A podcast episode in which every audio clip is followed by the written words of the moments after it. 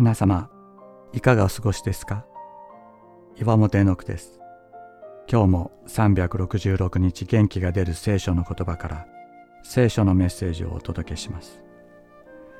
11月8日、恐れる時も。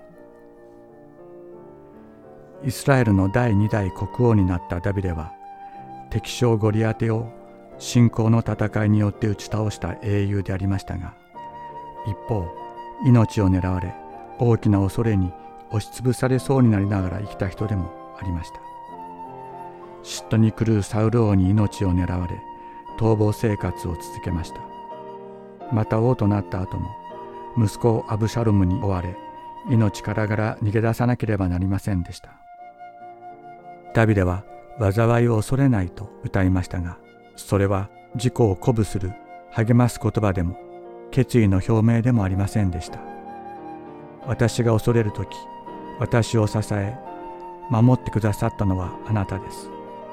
あなたは私が恐れる時の励まし慰めでした。勇気を与え歩む力を与えてくださったのはあなたです。神様あなたが私と共にいてくださいました。今も共にいてくださいますという神様への応答告白なのです。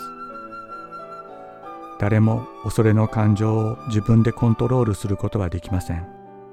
しかし天におられる神様が御座を離れ恐れる私たちのそばにやってきて包んでくださる。恐れる心をご自身で満たしてくださる。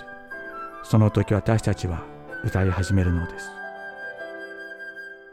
たとえ死の影の谷を歩むとしても私は災いを恐れません。